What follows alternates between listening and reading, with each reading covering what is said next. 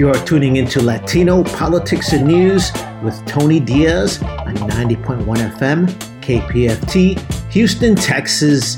The era of Hispandering is over.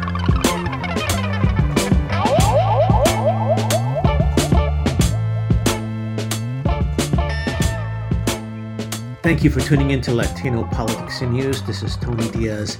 Today's show is dedicated to Macario Ramirez, who passed away Thursday, June 11th, 2020, due to a heart condition. He was at peace and at his home. He is survived by his wife, Chrissy Ramirez. He was a great advocate for Chicano civil rights.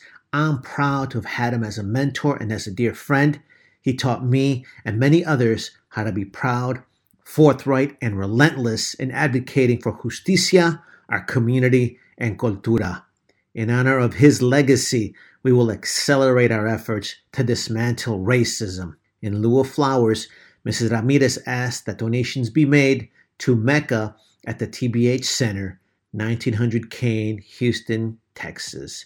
With that in mind, today's program begins the dialogue to require ethnic studies for graduation in Texas. We interviewed two candidates for the Texas State Board of Education District 6. At the top of the show, we talked to Dr. Kimberly McLeod. She is in the Democrat runoff for the seat scheduled for July 14th. We've already interviewed her opponent, Michelle Palmer. For the second half of the show, we interview Will Hickman, who is the Republican candidate for the seat in the November 3rd general election. I know you're registered to vote, and I know that you know it's important. We need you to remind your family and friends to vote, and you need to bring up these issues with them.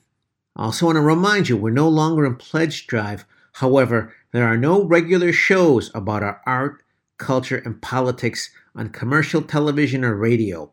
KPFT hosts a monopoly of cultural capital. We answer to you, our community. Please budget a donation to KPFT and make it in support of Latino politics and news today. Visit kpft.org.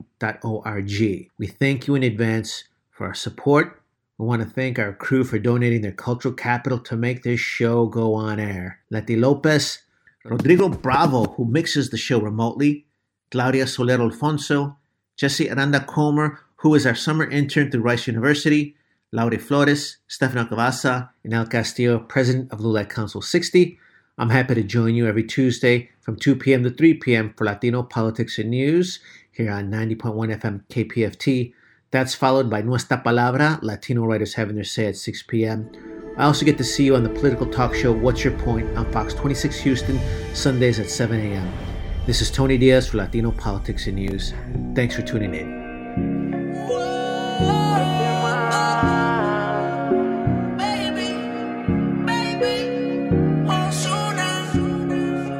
Aunque no pueda, tengo la curiosidad. Aunque no pretendo quedarme, me da un poco de ansiedad. Y es que en la vida todo se puede, esté bien o esté mal. Pero podré vivir con la culpa de que al menos una vez más te volví a probar.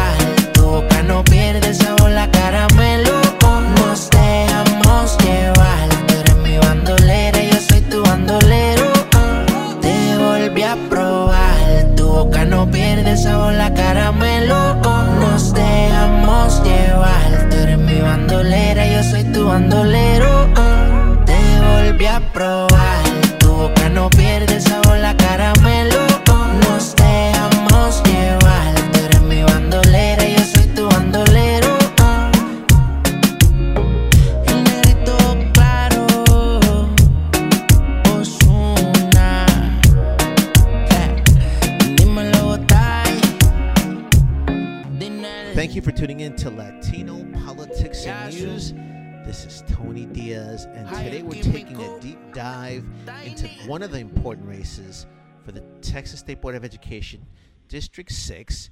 We are joined on the air by Dr. Kimberly McLeod. You are a mom to three boys who are in public schools. You're a career educator with over 20 years of experience in education.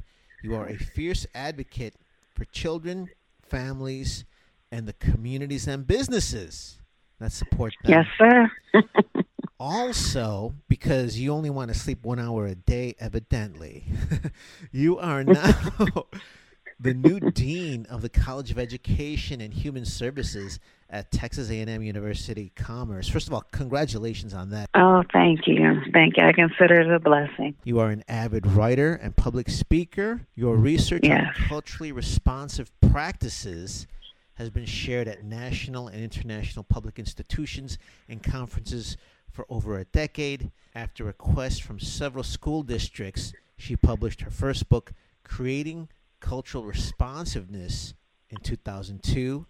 Since then, she's published 11 additional books for adult and children learners, along with 20 articles in peer reviewed journals. She's served yes, in multiple educational roles, including the most vital public school teacher, also counselor, administrator, assistant superintendent, professor, executive director, and dean at Texas Southern University here in the great city of Houston, Texas. She is in a Democrat runoff on July 14th for, as I said earlier, Texas State Board of Education seat number six against Michelle Palmer, who we interviewed already. The winner from there will continue to the general election November 3rd, 2020. Thank you for taking that chance to dive into public service more formally and more deeply. Oh, thank you. It was a calling and I had to answer. Our listeners, our community knows that we've been dealing with dismantling structural racism for decades. What I want to focus on today is the power of education to change how our communities are treated and to open up opportunities. And I want to bring it up because the seat you're going for has a big, a big role in changing that. Let's start off by celebrating that Texas State Board of Education has formally endorsed African American history. That's fantastic. What are your thoughts on that, and what does that show as possibilities for the future in Texas? I think that it was long overdue, and I celebrate those that um, started this work with Mexican American studies and now the African American studies.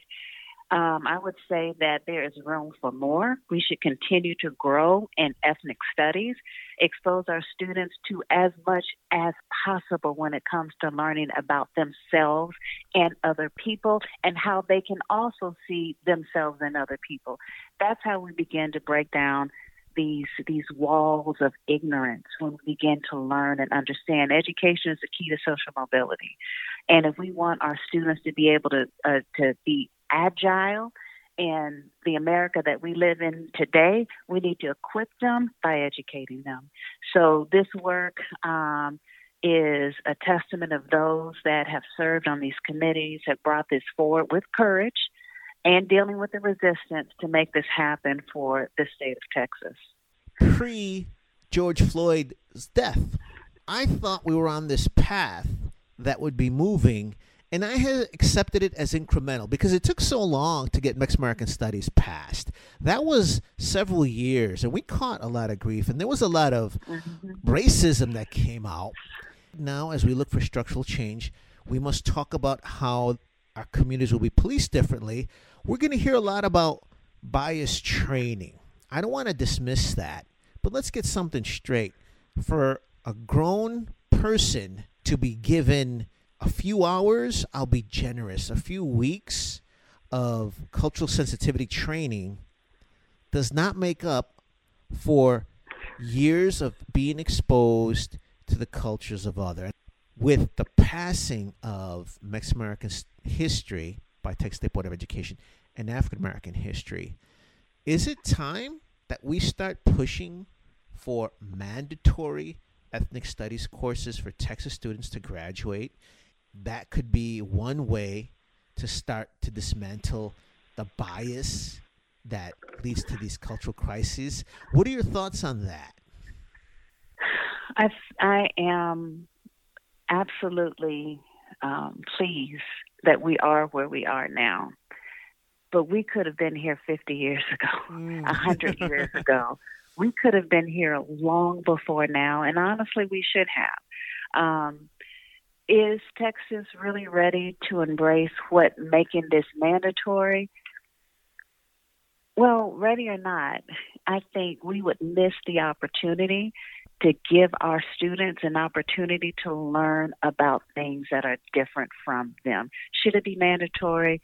In my opinion, absolutely. If it ever came to vote, that would be something that I would vote for. Um, why would I vote for that? One, because part of ethnic studies is it gives validation to people who are part of those cultural groups. It gives them purpose, it gives them place, it gives them voice. For one, for two reasons. One, it allows them to better understand themselves and how their culture and their ancestry has contributed to the lens of American society, Texas society, Harris County society, they ought to be able to see how their lives have meaning in the textbook mm. for themselves. Secondly, people who are not part of that ethnic group ought to be able to appreciate the value of how other ethnicities have contributed to the fabric of American culture. They ought to be able to appreciate and embrace, you know what? I can look at someone who does not look like me and appreciate that they can be black and brilliant at the same time, that they can be brown and purposeful at the same time, that they can be multilingual and have purpose and significance all at the same time because I read it in my textbook. and I saw what other people who look like that and spoke like that did, not just for themselves, but for anybody else that may have looked like them or not. Because a rising tide lifts all ships. So if we can elevate those that are the most disenfranchised, we can elevate everybody. And so it's just an, a missed opportunity if we don't equip our students with the power to navigate American culture socially and emotionally and not just by reading, writing, and arithmetic. You know, you're getting me fired up. Okay. it, it helps me get over some of the ugly moments we had to see as we are fighting for Mexican American studies. And I say that because we must recognize that when we're making big changes, just like when the airplane takes off, when you're hurtling into space, there's going to be some pushback. Mm-hmm. Right now, what you're saying also makes me optimistic because then we should take note. I want to be generous to Texas. Texas is the only state of the union that has endorsed both Mexican American studies and African American studies. And you mentioned something about opportunities. I'd like you to reflect on this. I, this should have been done decades ago, generations ago, but it just dawned on me that you and I could not have been having this discussion that long ago. Mm-hmm because mm-hmm. here I am, a Chicano with an advanced degree on 100,000 watts in the fourth largest city in America, speaking to an African American woman with a PhD who's the dean at a major university, who is about to right. run for election in a seat that was predominantly a Republican seat. Donna Bahorich, she could have ran again. She did not. She's retiring right. from the seat let's reflect on the historical moment that we're on and how, as you said, this doesn't have to be a conflict. We've had conflict. I saw those conflicts. We were involved in those conflicts early. This could be an opportunity for Texas. You know what, Tony? Um, you are where you are, and I am where I am, not because of what we've done, but because of what our families did for us mm-hmm. before we were even born. And I'm saying that because the policies that we need to advocate for, the communities that we are trying, we we're not going to benefit from this. We're doing this for the children who have not been, who have not been born. We're doing this for these future generations so that because of our work, somebody might get to college. Somebody may break the generational poverty. We're doing this because somebody along the lines may want to run for president of the United States, and we need to be able to mm. clear the pathway for them. And so historically, I do not take for granted the blood that has been shed, the, the tears that have been shed. I do not take for granted the abuse that has been absorbed by my ancestors and by yours, and by ancestors who did not look like us but still supported the movement of humanity. And so those are the shoulders that we stand on. And those are the shoulders that we should be preparing for the next generation to stand on ours. This is historical. And it didn't start with us. and hopefully it will not end with us. We are only part of the process, and it's our time to open the door. There's a Chinese proverb, and it says, The best time to plant a tree was 20 years ago. The second best time is now. Mm. And, and we will reap what we sow. and if we do not sow the seeds that will produce the crop, then we are going to reap a harvest that we do not want to feed to our, our, our, our families the seeds that we plant now ought to nourish our communities for generations to come. And on that note, what I like too about our generation is that we can dream and we can deliver. So let let's posit how this would look because we have the benefit of taking a look at some of the school districts in California. They were among the 1st mm-hmm. to make ethnic studies a requirement for graduation. They replaced the requirement for geography with ethnic studies. We're doing this for the future and for many ethnicities. And this could then be a specific pathway to implement this in high schools. And then this way also encourage other ethnicities to develop their curriculums as well. What are your thoughts on that approach? Yeah, I th- well, first of all, like you said, um, I applaud Texas and the State Board of Education for bringing us to this point. Um, I know Aicha Davis is working on uh, creating this on a national level with some federal legislatures, legislators. but you know, we were we we were on a debate once, my opponent and I, and the question was asked: Is there room for other ethnic ethnic studies? And absolutely, you know, there's an African proverb, and it says, "The story of the hunt." will always glorify the hunter until the lion can tell its own story. And it's time for people from those groups to be able to tell their own story, to tell the truth as they have experienced it and not just heard about it. It is time, their voice ought to be heard and we ought to value it and we should be able to learn from it. So, is this the time to explore other ethnicities and their contributions and to document that with their voice? Absolutely. And shame on us if we don't. Even this this race for the runoff, which I want to remind listeners again, July 14th is the Please vote. and then uh, November 3rd will be the general election. However, on the Democrat side, regarding the runoff election, we've got two educators who know pedagogy. We talked to Michelle Palmer, and what she had suggested getting rid of seventh grade Texas history, folding it into American history, so that Texas students would study American history in seventh, eighth, and 11th grade. And with that extra time, making sure that black voices, uh, Mexican American voices, Latino voices, Asian Americans, women will be incorporated.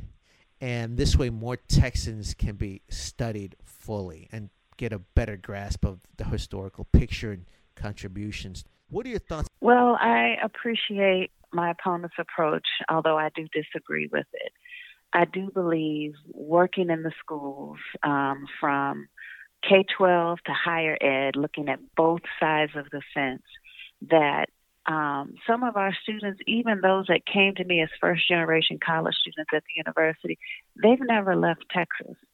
And not to say that there's not value of learning about contributions to American history from California, Nebraska, Minnesota, New York, Chicago, but for our students to be able to appreciate contributions from people in Texas that are local so they can see themselves in the story and the potential impact that they've had from people in their community. For example, um, Floyd, brother Floyd, that was murdered um, by the police officer, he's from Houston, Texas. He's that's a graduate powerful. graduate oh, from powerful. Yates High School why not learn about he graduated from a community school that a lot of our students have gone through or no parents they they know Yates High School. And to be able to show that in his death he has had a global impact a global impact on history period. But to be able to help our students appreciate the contributions of people from Texas, regardless of whatever race or gender or orientation that they may be, to be able to say, you know what, she did that, and I I think my mama knows her aunt, mm, right. or you know, I think I've seen him on TV. You know, to be able to see that locally, so then that they can graduate that up and to see how that fits into American culture and to say, you know what, George Floyd was similar to um, uh, uh, someone in uh, Chicago or Minnesota or California, they can then be able to transfer that experience to other situations outside of Texas. But I think they need to start locally with people they can reach out and touch from the community, from the area that they can identify with. And then once they have that identification, then let's put it on a national scale. This is same thing happened in Texas. Guess where else it happened? And guess who led it there? And then they can they can make those connections, um, not just with um, history of the past, but they've got to be able to for them for it to make sense and to soak in we've got to connect it to what they're experiencing right now and how their right now has had a play in history. So history does not have to continue to repeat itself. If we're going to be real about the structural racism that we're seeing addressed and revealed at this moment it's happening, and our students are only getting Twitter, Facebook news, and mainstream news. No contextualization. Right. And here's the other problem. We're adapting to being online and remote, and school is out. So come September, right. come August, all the students will remember is what the headline said, maybe what someone whispered to them, and they won't get the historical context. It sounds like what you're saying is what a better way than to have teachers empowered to be able to bring in that history into the classroom so that we can revisit it and we can understand that this is how history is made. It's not straightforward. It's not pretty. It's hard. There's sacrifices. Mm-hmm. But we're watching it happen in our watch. Is is is that Absolutely. more like 3D? Yes. Well, it's relevant. And kids have been saying it from the beginning of time. Well, what does this have to do with what? what am I? How am I going to use this later in life? Well, this is how. You know, I was reading over this quote, and it says this. It's a peculiar sensation, this double consciousness, this sense of always looking at oneself through the eyes of others, of measuring one's soul by the tape of a world that looks on in amused contempt and pity. One ever feels this two-ness, two souls, two thoughts, two unreconciled strivings, two warring ideals, and one dark body whose dogged strength alone keeps it from being torn asunder. And if I were to tell you that was written in 1903 by Dr. W.E.B. Du Bois, but what does that mean in 2020? Mm. What is and to be able to bring that when when Du Bois says a world that looks in amused contempt and pity. You know, our students don't need pity; they need empowerment. and to be able to look at what happened with George Floyd and what W.E. Du Bois said in 1903. That's a way to integrate current and historical for it to make sense and for students to be able to see this is what history means. It means we've been dealing with this for a hundred years. And how do we begin to make change? Because if we're where we are in 2020, then our generation failed. Mm. And that means it's the responsibility of the generation that are in the schools now to begin to prepare to take the lead, and we've got to get them ready. What are your thoughts about this brave new world that we're entering? How do we mix technology with ethnic studies and, and any other facet that needs to be combined to create a world class educational system that will edify our youth and communities? Well, I'll say this that um, there is a little bit of a silver lining in that and that there was a huge technology divide between lower socioeconomic learners and uh, African American and Latino Hispanic learners. And um, now we have to bridge that technology divide, and it's forcing us to think differently about how we equip our students and how they use the technology in order to be competitive by the time they graduate. They've got to know how to to to, to work with technology beyond their cell phone. And so this is is beginning to open to open that door. Um, I do completely agree that some of our students who do have access, they didn't want to connect with us when we were teaching traditionally. And for those that are learning like that at home, including my son, who's an African American male, he's struggling. He didn't really, he wasn't all in in person. And trying to motivate him to sit behind a computer that's not a video game, you know, I'm mm-hmm. struggling as a parent. And I'm an educator. And, you know, I'm full transparency, I understand because I'm dealing with it at home, trying to get him to connect. I'll say this that good people with good hearts can cause harm if they don't know what it is that they're doing. And I am a teacher advocate, a teacher supporter, as I am for anyone that contributes to our system of education. Um, and I don't whether they're charter school or public school.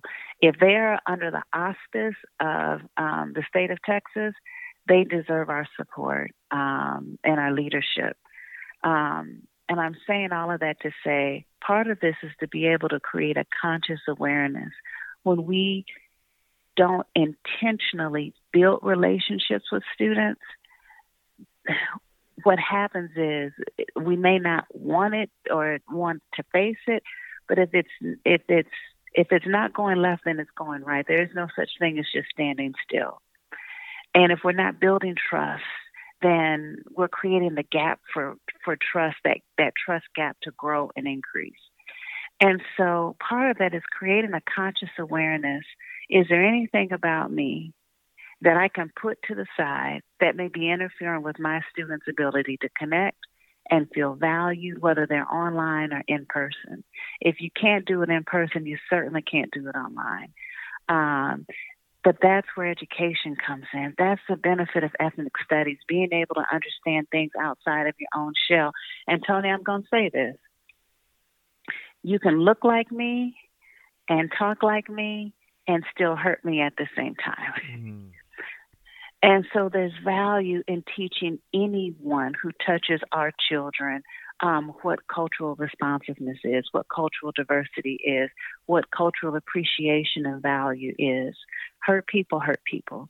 And we have a community that could benefit from some healing, period. Um, how that's delivered, whether it's digitally or in person, it just, we need to equip our educators with the mindset to, to be agile in any of those environments because the reality is we're going to have to be able to be comfortable in that space. Dr. McLeod, are, are, there any final thoughts that we might not have touched on or any aspects of your platform that you just like to share with our listeners? Yes, thank you. I'll just say this in closing that I am in a very tough contested race. And I would really hope to have the vote and the support of your listeners. July, Kimberly McLeod, you will see my name in, on the ballot if you live in District 6. I will also say, whether elected or not, Kimberly McLeod will be an advocate for Texas communities and public school children, period. And I've been an advocate for over 20 years for Latino as well as African American communities, as well as for any community that believes in empowering our, our, our students as well as those that teach and lead them. Um, while you do have two great people to choose from, I want you to know why I feel I'm the better choice, and that's because of my experience of being a teacher, a counselor, an administrator, a professor, a university dean, but most importantly, a mom to three African American males, and two of them have been in special education. I know what the needs are. I will fight for your children as I fight for mine. And I hope to have your vote in July. Tony, thank you for the opportunity to speak to your audience. I appreciate and I value the impact that your voice has on all of us. So thank you.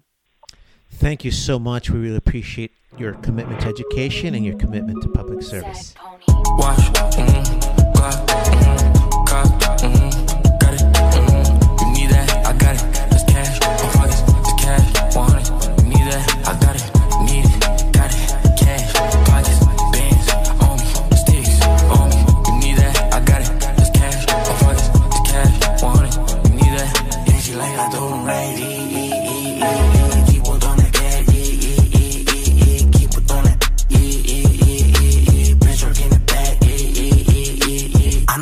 fight me. You don't want no problems at your party, don't invite me. I don't worry about you, please stop talking about me. Always talking about me cause you looking for the clout T. Six Nina, the nine Nina, riding in a two seater with two Ninas. Baby got that aquafina, it's cocaine. Smoking on that OG reefer, no TMZ. Forty autos on a bench truck, make a friend. Told her she could get Chanel if she let my friends. Star shining in the Rolls still don't give a f. Vroom, vroom, G5, vroom, vroom, we high. You the type of that I never wanna be like. You the type of that will never get a reply. High hater, bye hater, vroom. Yeah, she like I. Keep on. Keep on it, in the back, yeah. Dollar, dollar bill, come get her. Even your man know Nicki's do it better.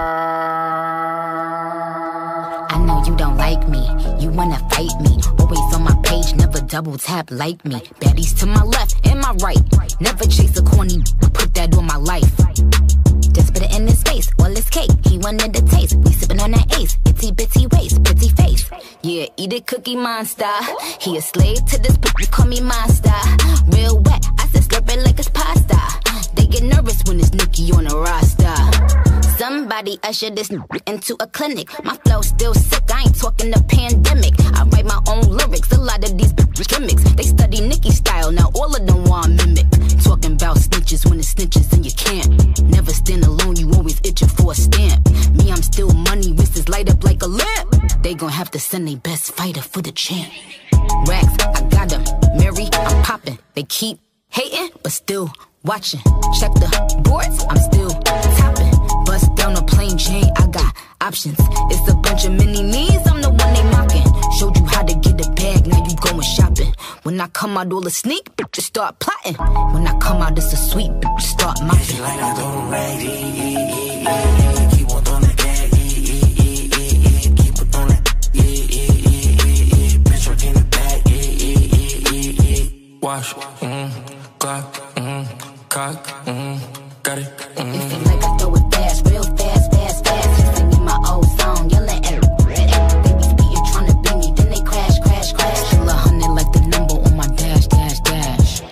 Thanks for tuning in to Latino Politics and News. This is Tony Diaz. Today we are taking a deeper look into the race for Texas State Board of Education District 6. We are speaking today with the Republican candidate Will Hickman, who joins us on the phone right now. First of all, thank you for calling in, Will. Appreciate it. Sí, muchas gracias. Buenas tardes. Ah, qué bueno. ¿Habla español? Sí, tengo mucho trabajo en uh, Sudamérica. That's fantastic. And I do want folks to know that you've been working as an attorney at Shell for over 15 years, first in the area of intellectual property, and now supporting LNG transactions in Latin America and the Caribbean, as you mentioned. You've been involved for many years as a precinct chair in Bellaire and West Houston, served six years on the Bellaire City Council, was elected to represent CD7 on the 2016 Electoral College, and now serves as the general counsel for the Harris County Republican Party. Will and Dr. Jennifer Hickman have been married 21 years and have three kids in high, middle, and elementary schools in Spring Branch ISD. He's been active at their schools as a frequent volunteer for the Dads Club, Watchdog, and PTA Legislative Liaison for the elementary and middle schools. He's also active in the community coaching basketball at SBMSA and Kingdom, working for the international community at the HLSR, and serving as a deacon and Sunday school teacher at Tallowood Baptist Church. Thank you and welcome to the program. Tell us how you're handling the COVID 19 shutdown. Yeah, Tony, thank you so much for having me on. Uh, it, it's been a challenge. We, um, my wife and I have three kids here at the house, like you mentioned. Um, starting right after spring break, we've been kind of partnering with our SBISD teachers and partially homeschool and partially virtual school. Um, different challenges with that than uh, sending them off for a normal day of school, but we we got through uh, the rest of the school year, and and this summer uh, we've been taking a couple weekend trips. My wife is a doctor; she's back in the office uh, seeing patients, and I'm here at home as the uh, summer babysitter. So she's happy about that, and um, we're definitely keeping busy here in the neighborhood and with our friends and neighbors. Well, and it sounds like you're getting a firsthand view of what the remote education might look like in Texas, and you are vying to be able to have a role in that down the line. The interview we're going to have is very much different than what we would have had, not just pre COVID 19, but also before the slaying of George Floyd because right now there's a lot of discussion about dismantling racial discrimination. We want to start having a discussion regarding ethnic studies. So, first of all, I'm excited that Texas is the first state that has endorsed Mexican American studies and African American studies.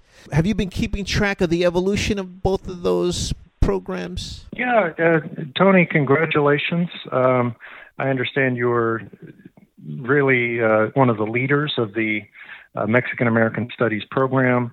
Uh, I'm friends with Donna Bahorich, who's uh, supporting me, and Kevin Ellis supporting me. So I've been attending some of the meetings. I was actually at the meeting where the African American Studies, uh, all the public comment. I don't know if you were there for that, but there were 70 or 80 com- commenters from university professors to high school teachers to students, very powerful. And I think it's a great um, program that the State Board of Education has adopted where a district of innovation will kind of develop the course in a laboratory setting, try it out, tweak it, uh, make changes, and then the State Board of Education can adopt it for kind of statewide implementation. So I understand uh, Mexican American Studies has kind of moved all the way through that process. At the last meeting, unfortunately, it was virtual during COVID. Uh, State Board of Education adopted African American Studies, and there's some some other initiatives uh, coming down the road. At this stage, conversations being accelerated. Of course, across the board, people are talking about more sensitivity training, cultural awareness training, training that eliminates cultural bias for police departments, and of course, that would constitute perhaps weeks and months. Perhaps if we had students taking cultural studies courses early on, perhaps it avoid these cultural classes that we have now. We're just beginning the discussions. What are your thoughts on making ethnic studies a requirement to graduate high school from Texas? So, if you're talking about training police departments, that was something I was involved in on Bellaire City Council, so that's certainly something you could talk to your councilman about. In terms of uh, high school graduation requirements, that's something I'm really starting to dig into and understanding which of those comes from the legislature. So some some things in HB five, the recent endorsements, the foundation courses, uh, your state rep or state senator would be involved in, and some of it is at a state board of education level. So I'm really starting to understand uh, and and look at proposals for what makes sense. What I really want to do though is have a tailored, take advantage of the endorsements in HB5 that you can tailor your education to if you want to head into the military and enlist, if you want to start your career, if you want to start a small business, if you want to go to a two year school or a four year school, you can tailor your high school experience to get you there. So if cultural studies is something that interests you, we should have a lot more offerings available. If you want to be a welder, we should have a lot more training that you can hit the ground running. If you want to be in the military or if you want to be an engineer, we should have more math and science. So if you follow, I, I'm all for kind of more electives and really trimming down the, the number of classes that everyone takes to a minimum and allowing each student to tailor their education to fit their needs. So it sounds like you're saying you'd be looking at ways to make the curriculum more nimble so that it would be able to serve students and their families more directly and they would have more of a role in what they pick instead of saying you must take this course. Yeah, uh, exactly. As we're heading into a 21st century workforce, each of us has a different pathway, uh, different ISDs are calling that different things. Spring Branch ISD calls it T24.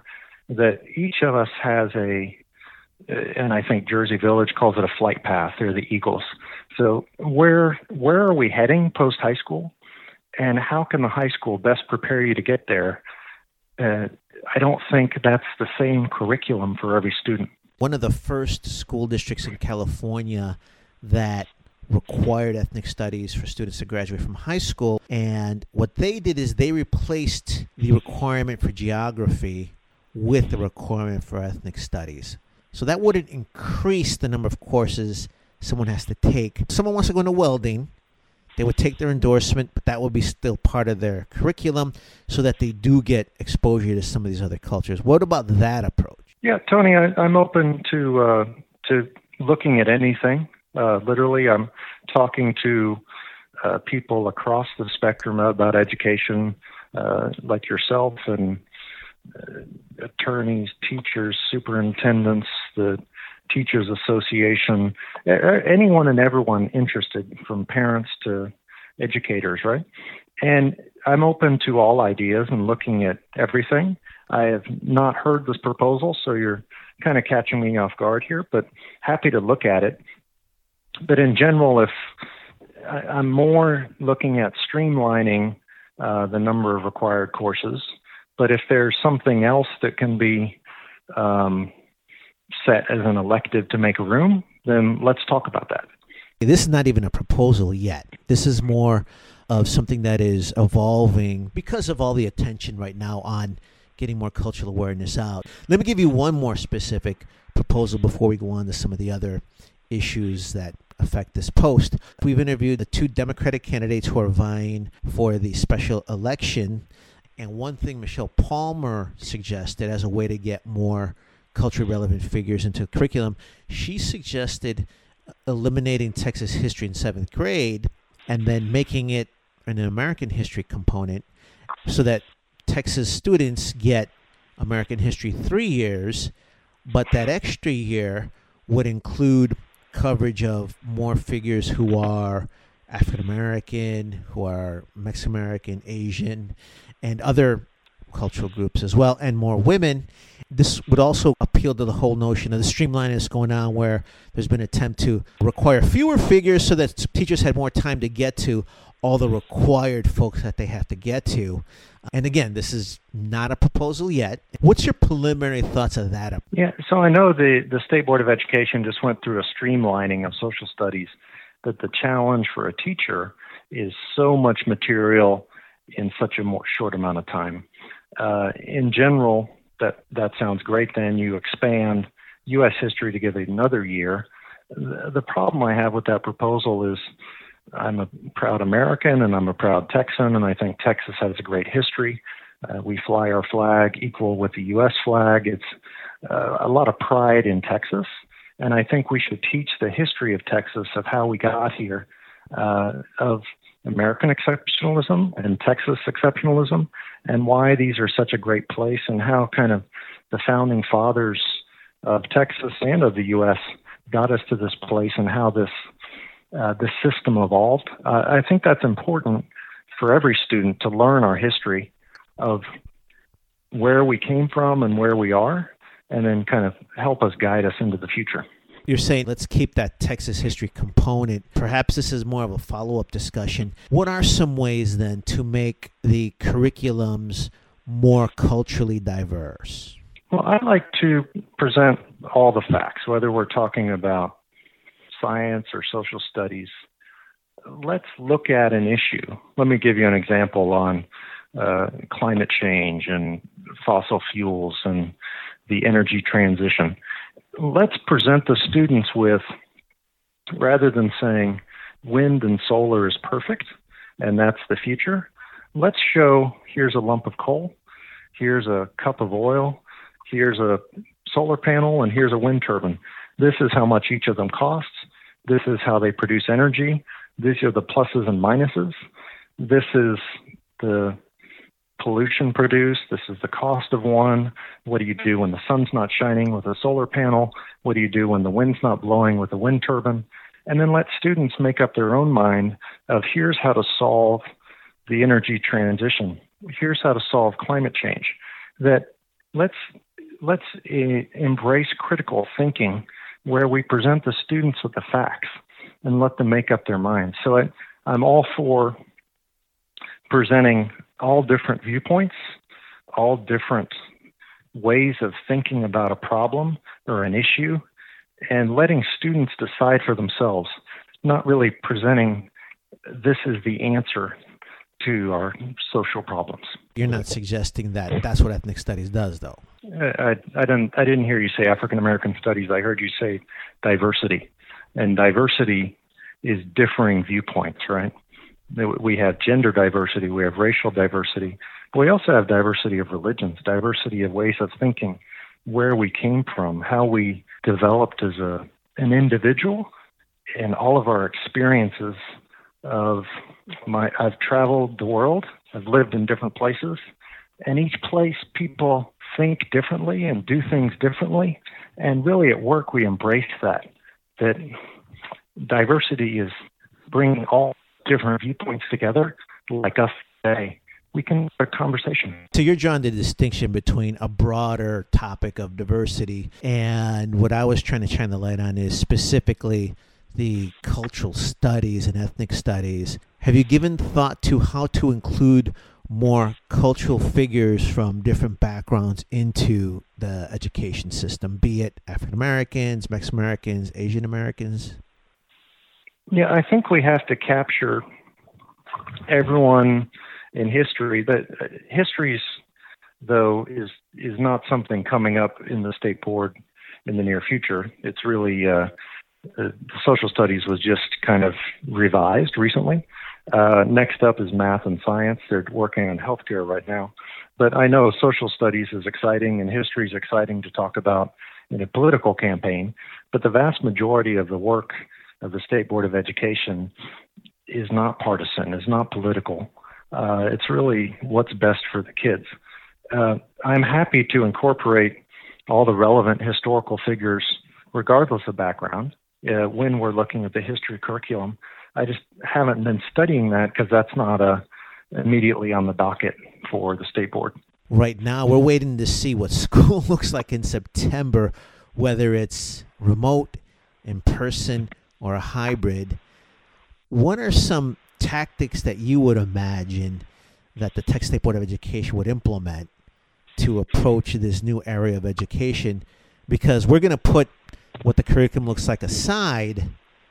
We have to figure out what a daily classroom agenda looks like. What are some of your preliminary thoughts on that? Yeah, it, I, what I would say is every student uh, needs a Chromebook. Uh, every student needs Wi-Fi, needs a way to connect, whether that's by one of the school buses driving around, whether that's a local library, whether it's some sort of subsidized program at their house. Everyone needs those basic tools enabled to study virtually. Uh, there's been a, a growing gap in learning because students aren't in the classroom and they just don't have the resources. So that's kind of problem number one that needs to be solved. And then it's learning how to. Uh, I've heard some proposals of you go every other day, of how to develop this hybrid approach where we can have shifting from online to in person learning. I, I think the first first issue we need to tackle is each student needs a, a Chromebook and internet access whether it's the school bus with the Wi Fi or a local library or some sort of subsidized program at their house, so that all students have the basic tools they need in order to study remotely. A lot of the uh, textbooks or learning materials are now uh, virtual. Well, so I know some some of my kids will check out a textbook. Most of that material is online. So when they have those basics of a laptop and internet, they were able to get into the materials and learn. There's through Corona, we've seen a huge gap in the students that don't have those basic uh, needs met in order to uh, keep keep up with their learning. We know that over 50% of the student body population of Texas are Latino A- any thoughts, particularly on how to help the Latinos who are falling behind or left behind get back on track? So, a, a lot of things we can unpack with that question. Um, one is I'm all for school choice. So, that is looking at me as a family and my kids, which schools make the most sense for my kids, whether that's a homeschool, whether that's private school, whether that's a charter school or a magnet school or the neighborhood district school.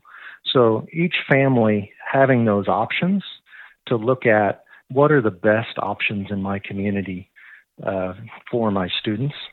And then we have time uh, right now over the summer where we can have summer school, we can have uh, communities.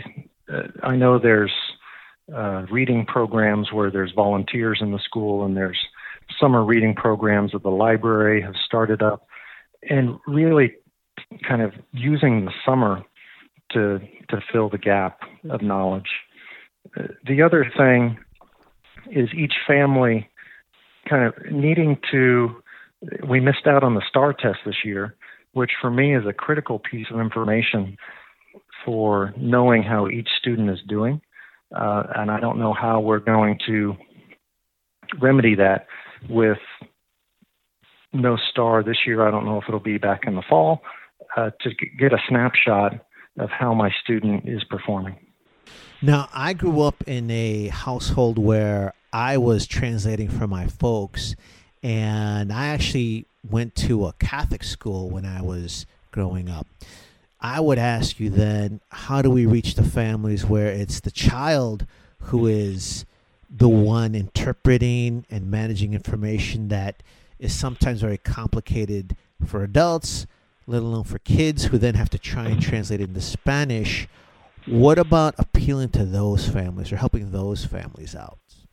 So I hope that all all the schools, or at least all of the school districts, have some Spanish speaking staff that can help with interpreting for those families. Um, I'm sure that young Winnie didn't always translate exactly the same message to his parents. We don't really want the students acting as a filter of what messages are coming home, right? So we should have messages that the parents can understand. I have some friends at church who are refugees from the Congo spent a number of years in the camps in Burundi and just arrived and only speak Swahili. So it's um, kind of trying to help them through the school process, but but getting the message home, I, I see the challenge. What would be some of the key platforms that you want to approach as you campaign for this important post?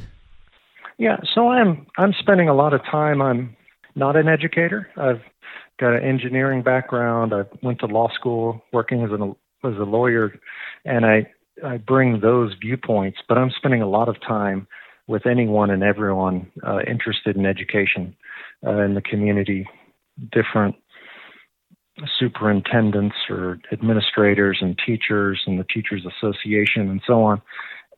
One thing I mentioned earlier was I'm in favor of uh, parent choice. I'm pro choice for each family deciding what is the best uh, school for my kids. I don't think charters are evil. I think the you know KIPP and Yes Prep came out of HISD, and that's a great laboratory where it's all public education. We should look at what schools are working, whether it's an ISD or a charter, and share that across the state. I'm interested in uh, a wide range of input into the curriculum and textbooks. I've already met with a number of parents and educators interested in getting involved in that if I'm successful of the the real core work of the State Board of Education of developing the, the curriculum and textbooks.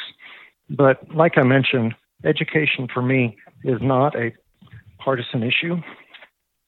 It's really all of our families regardless of our politics, want what's best for our kids and all the communities to have a good school.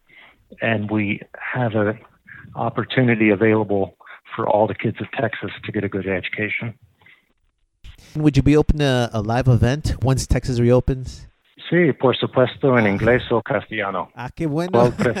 Take the whole issue of charter schools versus public schools. It seems that parents perceive that there's competition for limited resources.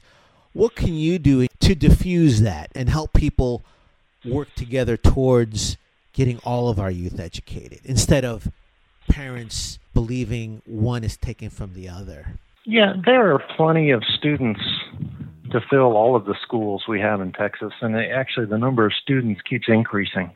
So there's no shortage of students in Texas, and all of the the charters, the magnets, the ISDs, they're all public education, and they're all being funded by the same taxpayers, and they all have the same goal of educating students and preparing them for a 21st century workforce to be productive citizens, right? So there is no, for me, there's no competition between schools. I I know there are some partnerships with uh, Spring Branch ISD and Yes Prep, and I would love to see more partnership and interaction and schools working with each other. Of in in business, we do a lot of benchmarking. What's working and what's not working. I spent some time with uh, Bob Sanborn at Children at Risk, and he was talking about looking at where were the minority low income schools that were really performing well. And he found some in the Houston area and he developed some criteria all of them have in common. Let's share that sort of information, whether that's a charter or that's an ISD, no matter what kind of school that is. Let's share what's going well, what what makes schools succeed, what makes students perform well, so that all of Texas can benefit from that sort of learning. Well, thank you for calling in. We've been chatting with Will Hickman, candidate for Texas State Board of Education. All right, thank you so much. Hoy la noche es tuya y mía. La luz está apagada, pero tú estás prendida. La nota me dice que siga. Te voy a dar hasta que Dios diga. Hoy la noche es tuya y mía. La luz está apagada, pero tú estás prendida. La nota me dice que siga. Te voy a dar hasta que Dios diga. Ey, real, real.